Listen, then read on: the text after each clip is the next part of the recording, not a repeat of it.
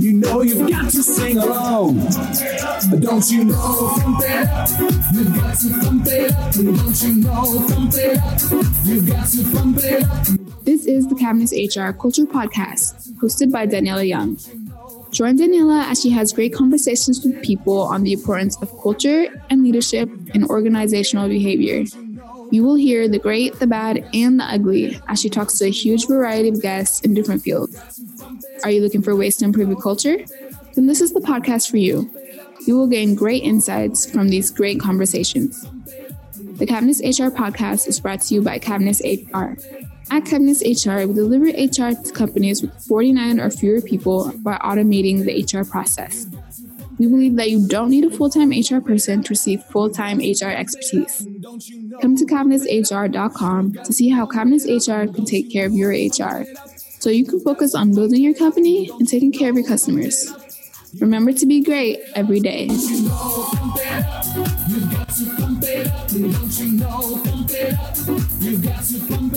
Hi, this is the Cavness HR Culture Podcast, and I'm your host, Daniela Young. Our guest today is La- Larry Naylor. Are you ready to be great today, Larry? Absolutely. How are you doing, Daniela? I'm doing great. Your name's, a Wonderful. little, your name's a little bit of a tongue twister, so that's fun. It happens every now and then. Larry is the president and chief operations officer for Naylor 2 Enterprise. N2E is a veteran and minority owned small business that provides corporate training, development, and administrative management consulting services to U.S. and international organizations. At N2E, he's responsible for the conduct and business operations of global transformative leadership and consulting service initiatives. Earlier in his career, Larry gained extensive leadership experience while serving 20 years as a commissioned officer in the Army, where he retired as a lieutenant colonel. He spent 13 years with L3 Technologies, Inc., a $10 billion company where he was the director of training and operations for global trade and master trainer, responsible for, for providing leadership training to 38,000 employee infrastructure. So Larry is like super leadership guy. He's probably the most qualified leadership guy we have had on our podcast so far. Um, he's got bachelor's, master's, all kinds of training certificates. Most recently, got a coaching certification from Georgetown, I believe. Um, and Larry is very active in several different organizations, including the Society for Human Resource Management, Association of United States Army, and the Society for International Affairs. So, Larry, can you tell us something that you are working on these days that is super exciting? Absolutely, Daniela. I would have to say there are several things that are going on right now, but what's most exciting is to be able to work specifically for a law enforcement agency. Um, we are working to put together a lead, well, we already have put together a leadership program. And what that program actually does is it's, it's transforming the department.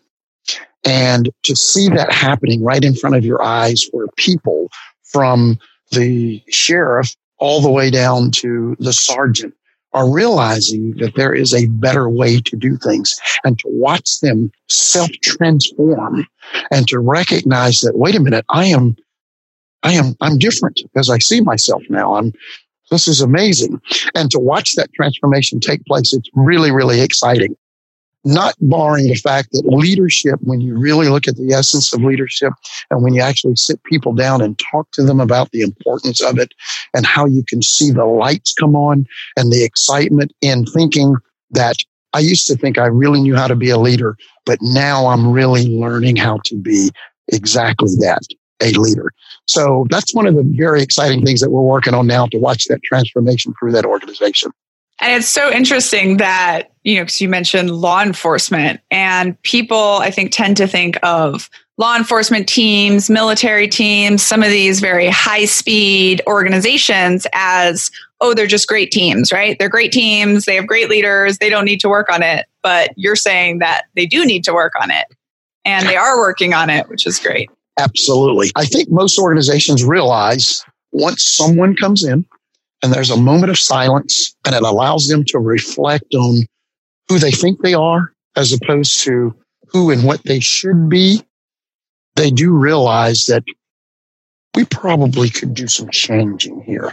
And especially in the law enforcement organizations, as you can see through the news, things that are going on. And this is the way we've always done it. Well, is it? How's it working out? Um, maybe we should think about looking at another way of doing things, approaching people, talking to people, and, and things like that. And I think the military is doing, and of, of course, I'm a few years removed now, but I'm hearing out there in the winds that the change, the, the, the winds of change are starting to blow where the old school military of because I said so is changing now to be more encompassing of, of the group and what we need to do. Bottom line is the mission still needs to happen.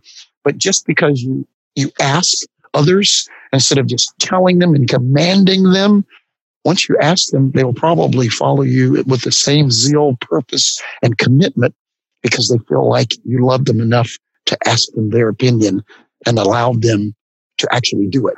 So I think that's where we're headed. Yeah, you know, it's it's definitely interesting like you said, you know, the bottom line is the mission still needs to happen in in any corporation, right? But a strong culture and a strong team is going to get you to your mission so much faster is you know i think what the modern sort of leadership is starting to learn and is starting to realize. And i think in the military for the longest time in the in sort of the special disciplines we already knew that right? So in intelligence uh, which is what i did we knew that like you know i can order you know, I mean, how much can I order my guy to analyze and give me the best information? Not much, right? If he's not motivated to do it, he, you know, you can order a bare minimum of outcomes, but you can inspire kind of a lot more, you know, and if you, I learned that if you let the experts live in their expertise, like they will give you so much more information than you even want. Um. Yeah. That's true. That is absolutely true. Okay, so Larry, you became an officer in the Army the year before I was born. Uh, you retired a few years before I commissioned, which means for the listeners that even though Larry and I are comrades in arms, we both served in pretty different militaries, um, as Larry kind of already alluded to. So, Larry, as we heard, is now basically a leadership expert. And he was telling me about some of the changes that he's noticed in the definition and practice of leadership over the years. Um, can you tell us a little bit more about that? Whether that was your time in the military or your time in the corporate sector? So, uh, as you said, Daniela, I started out in 86. And my first assignment was in Germany, and that's the whole Cold War era. I'm a 23 year old kid out of college and you know and i was taught and and bred to do what needs to be done. Salute the flag make it happen. And i grew up through that time um, from the, the, wall the cold war the wall coming down and then through uh, gulf war one and all the way into um, you know 9-11 unfortunately, and deploying into Afghanistan with 101st in the 9/11. So I, I think my career spanned a lot of different things in there. I mean, a, a lot in a short amount of time. In that 20 years, we went from Cold War all the way to post 9/11. A lot of stuff in between there. So what I've what I learned as I continued to to uh, mature in the military, uh, I, I grew up in an environment where you just do what you're told to do. You don't necessarily question, you just execute. You do that well, you succeed, and then you go to the next level and you expect everybody under you to do the same thing and they execute and it just works. Um, and I, I, I will say when I moved from uh, Afghanistan coming into uh, the Department of State, I spent about five years there at State Department. I had just left Afghanistan and I flew back to, to the United States and there I was. And the environment was totally different. And uh, the language was different and the actions were different. And I struggled because I didn't understand that there was a transformation that was taking place from the, the, military side to coming to the United States Department of State. The leadership styles were different. And then from there, I went to um, corporate America, and the leadership styles were absolutely different. And I would say that I kind of lived through that to state government, local government, excuse me, to federal government, and then to uh, defense contracting.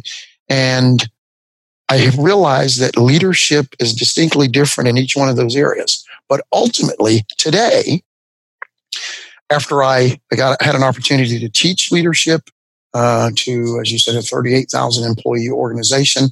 I lived leadership and probably didn't even realize how much you learned and gleaned out of being a, a military person over the years, being thrust into it. Um, today, after understanding and believing that this is my calling now, um, I do see that there are different ways to lead.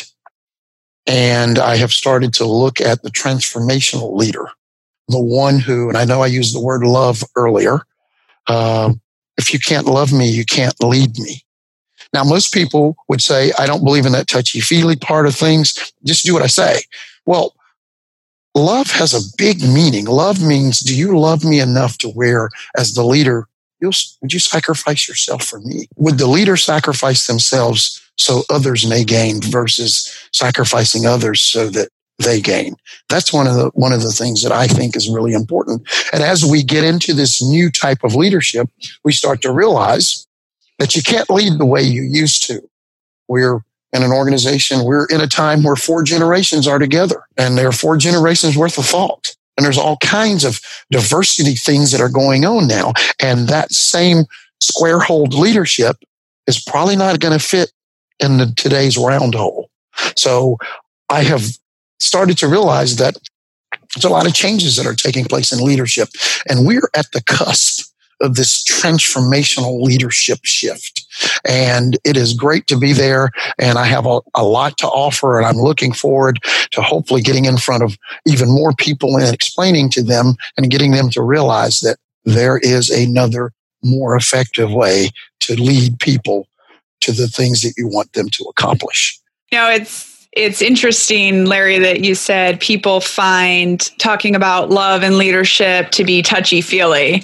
Um, and most people would probably categorize military leadership as not touchy feely. But the first thing we learn as leaders in the military is what? Leaders eat last. Yes. Um, and there's actually a great book with that title now um, on leadership. Um, but the whole concept of that is exactly what you said. You, through eating last, you are signaling, I am willing to not eat if there's not enough food, which means, you know, going way, way back to Homo sapiens fighting for food, I am willing to die for you. We are in modern day 2019 signaling to these people, I'm willing to die for you. Will you let me lead you? Yes. By eating last. That's right. Um, and that's a very hardcore, not touchy feely concept. you know, it's funny you should say that, Daniela. I use that term a lot uh, when I'm teaching leadership. Leaders eat last. And for some people, it's like, what? I have to eat first because I have nourishment to be able to lead the people. No, it is a sign of sacrifice. It is a sign of devotion to your people. So grasp that. Leaders eat last. So good, good point.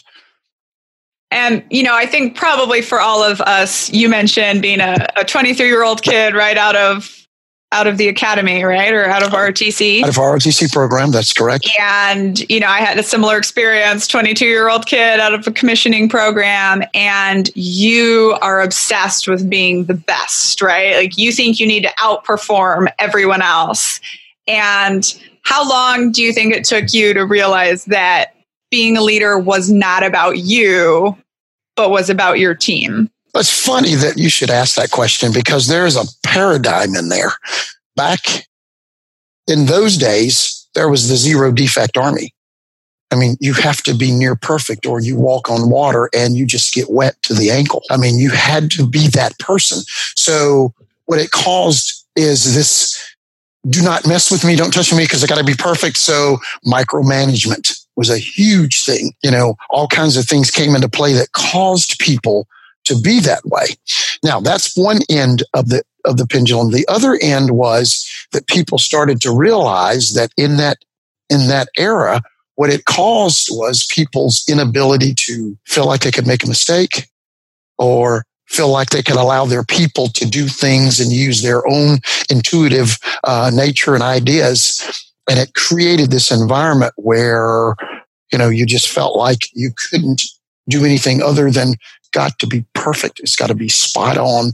And it causes you to grow up in a, in an environment and a culture where you struggle with making a mistake or you struggle with the fact that maybe it didn't go as well as you thought it was because the way I was trained was you must be right and it has to be perfect. The zero defect mentality came into it. I hope I answered some of your question there. No, you did. Um, and you know, you're you're speaking to my heart because there's so much danger in the zero defect environment. And by the way, it's still a zero defect environment for women in the military um, and in a, in a lot of other industries, of course. Amazing. Um, but I am very glad to hear that you know these these great leaders like you and leadership trainers are thinking about you know how how is this zero defect and how is even just saying you have to prove yourself actually part of a bigger problem you know once again um, we're teaching an, uh, an organization, the, the uh, law enforcement organization, actually, we're teaching a segment here in a few days called Women in Leadership. And um, I am starting to realize even more as a black man.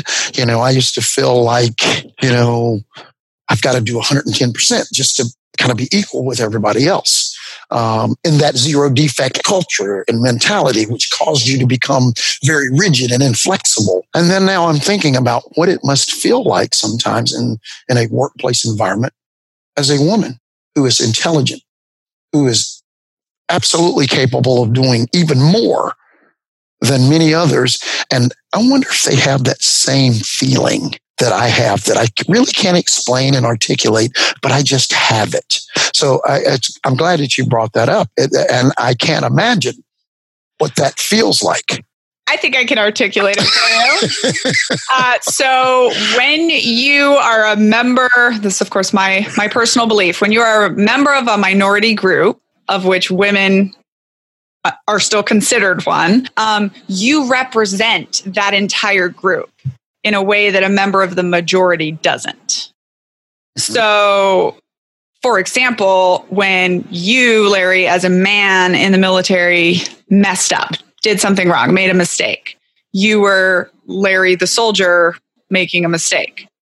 When if I mess up and make a mistake, this is why women shouldn't be in the military. Right. so so yeah. Daniela Young had to carry the weight of representing all females on her shoulder in the military because we're such a minority there. Um, and I, you've probably had this experience as you know a black man in in corporate America or somewhere else that you represent all African American people. That's right. In in all of your actions, and that yeah. is far too heavy of a burden for any of us to carry. Yeah. and, and, and, also with that, because it is absolutely true, where you feel like you are representing as as a leader, you're representing uh, the greater organization or people. So everything you do is going to maybe impression others that are watching to have a perception of everybody that's like you that follows. So what it causes is it causes you to feel like you have to ensure that you present yourself the best at all times, which actually comes back to, you know, a part of that thing that works within you as, as a leader where you feel that that has to be the case. And you're constantly, you know, making sure you push yourself to do that because you're, you are representing something much bigger than you. So. Yeah, one of my biggest leadership lessons was, you know, I thought I had to be perfect all the time, and I generally was or tried to be. And then one day we had to go play volleyball, and I am quite athletic, but I fall on my face playing volleyball, like on my face in the sand. It is not pretty. And my soldiers loved loved it. They loved it. And I had this complete epiphany that, oh my God, like by making myself perfect, I am not connecting. I am not humanizing myself. And so, how am I going to lead them? Because they know they're not perfect. They need to see their leader also not being perfect. Um, and I feel like when you realize that, then you know that's something you can put into practice in mm-hmm. your workplace. You can say, "Hey, you know, every month we're going to do something that you know none of us are good at yet, and we're all going to figure it out together." You know, that's one of the things that I try to impress upon you know people leaders is the fact that transparency is okay, and it is okay to be human and your people will appreciate the fact that you show yourself such as that and human is that. And you're fallible and you don't know everything. That's why I need you. I need each and every one of you because I can't do it by myself. And you have the wherewithal and the ability. So when you fall in the sand and do the face plant, I could imagine as you were saying that, you know, they probably realized, ah, ha, ha, you know, wow, the, you know, the officer just did a face plant and, oh, that's, it kind of breaks the perfect persona that was kind of portrayed out there. And also they probably realized that, hey, it's okay. She, especially if you were able to, you know, play that off and work yourself through it and show that, hey guys, ladies, I'm here. That's right. Let's play some more volleyball. And they were like, that's my kind of leader. Yeah, exactly. You know, and also, I'd be interested to get your opinion on this. You know, when you allow people to see holes that you have or places where you're not perfect, well, other people might have skills in those areas that are on your team that have a specific skill in that area that you wouldn't have known about. So, yes, there are five principles that I kind of adhere to uh, when I'm doing training empathy, esteem, support, share, and involve. I used involve not last, but not least. Most of the time, leaders will give someone responsibility to do something, but because there's zero defect mentality or they feel like it can't be done as well as if I were, if I were not doing it, they tend to remove the responsibility to the individual because, okay, if they turn in a 50% solution, you're like, okay, I'll tell you what, I'll work on it from here. Most of your subordinates realize that that's what you do. So they only do half anyway because they know you're going to take it and do it. But if you can figure out a way to involve your people to where they take that as their own and they actually feel great doing it, that's what makes the difference. Um, and a lot of times leaders do not realize that you cannot function these people are the wind beneath your wings. They are the literal air that you breathe. So if you do not empower them and give them and involve them in the opportunities to do great things without removing the responsibility, allow them to do it. And if it's not done to exactly what your standard is based on your perception of what right looks like, it's okay.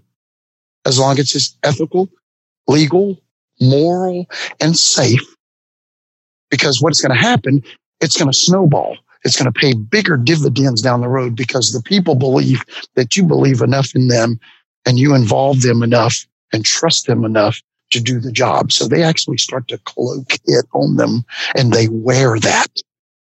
And then you succeed and you're catapulted even further by them. And this won't surprise any of our listeners, Larry, but I believe you call what you teach about leadership wholehearted leadership. Is that right? you could say that. That's right. That's right. I like I, that. I love it. I stole it from you. I heard you say it earlier and I wrote it down because I like it. So that came from you. Yes, um, thank you. Yeah, Larry talks so much about leadership, about wholehearted leadership, about leading with love, um, and even about building right? Uh, like some of those five points, I would imagine, like building muscle memory into yes. how you think of of leadership. Yes, that's correct, Daniela. Um, okay, Larry, we're going to have to wrap up soon. Unfortunately, right. I know this is so great. fun. We could go forever. we'll have to have you back on in the future. I would love it. Um, Thank you. So, Larry, are you providing a gift or a discount for listeners today? Yes, I am. As a matter of fact, um, I would love to, for anyone that kind of uh, uh, reaches out to us and lets us know that they're looking for an opportunity to receive some awesome, transformational leadership uh, initiatives in their organization to change maybe where they may be stagnant or to make them even better than what they are now. If they uh, contact us and let us know that they heard this in relation to this podcast, we are going to provide uh, discounts to them for that. Perfect. And what's the way to contact you, Larry? So the best way to contact us is if you would, you can go to our website. It's www.naylor2enterprise.com. Um, or you can actually look me up on uh, LinkedIn. Um, Larry Naylor, I'm out there. Um, and you can actually see a lot of the information that we have. But if you go to our website, you can see some of our uh, capabilities uh, in leadership and in coaching, as well as international and global trade compliance and things like that. We'd love to come and talk to your people. We love what we do. We're passionate about it because it makes a greater, greater America, greater culture, greater uh, world that we're living in. So we're so forward, we're looking forward to doing those types of things. Perfect. And all of the links and how to get in contact with Larry will be on our show notes, which are found at www.cavnesshrblog.com. Okay, Larry, 20 seconds. What's one piece of advice for our listeners? Okay, 20 seconds. One piece of advice for our listeners. Leading is an art form. Leadership is a gift, but the ability to portray that so that your people will follow is where the magic actually happens. So I would empower all of the leaders who are out there. And it goes back to the beginning of what I said. Leadership is loving your people, sacrificing yourself so that others may gain. And then in the end, you will realize that that was what you were set out to do from the very beginning.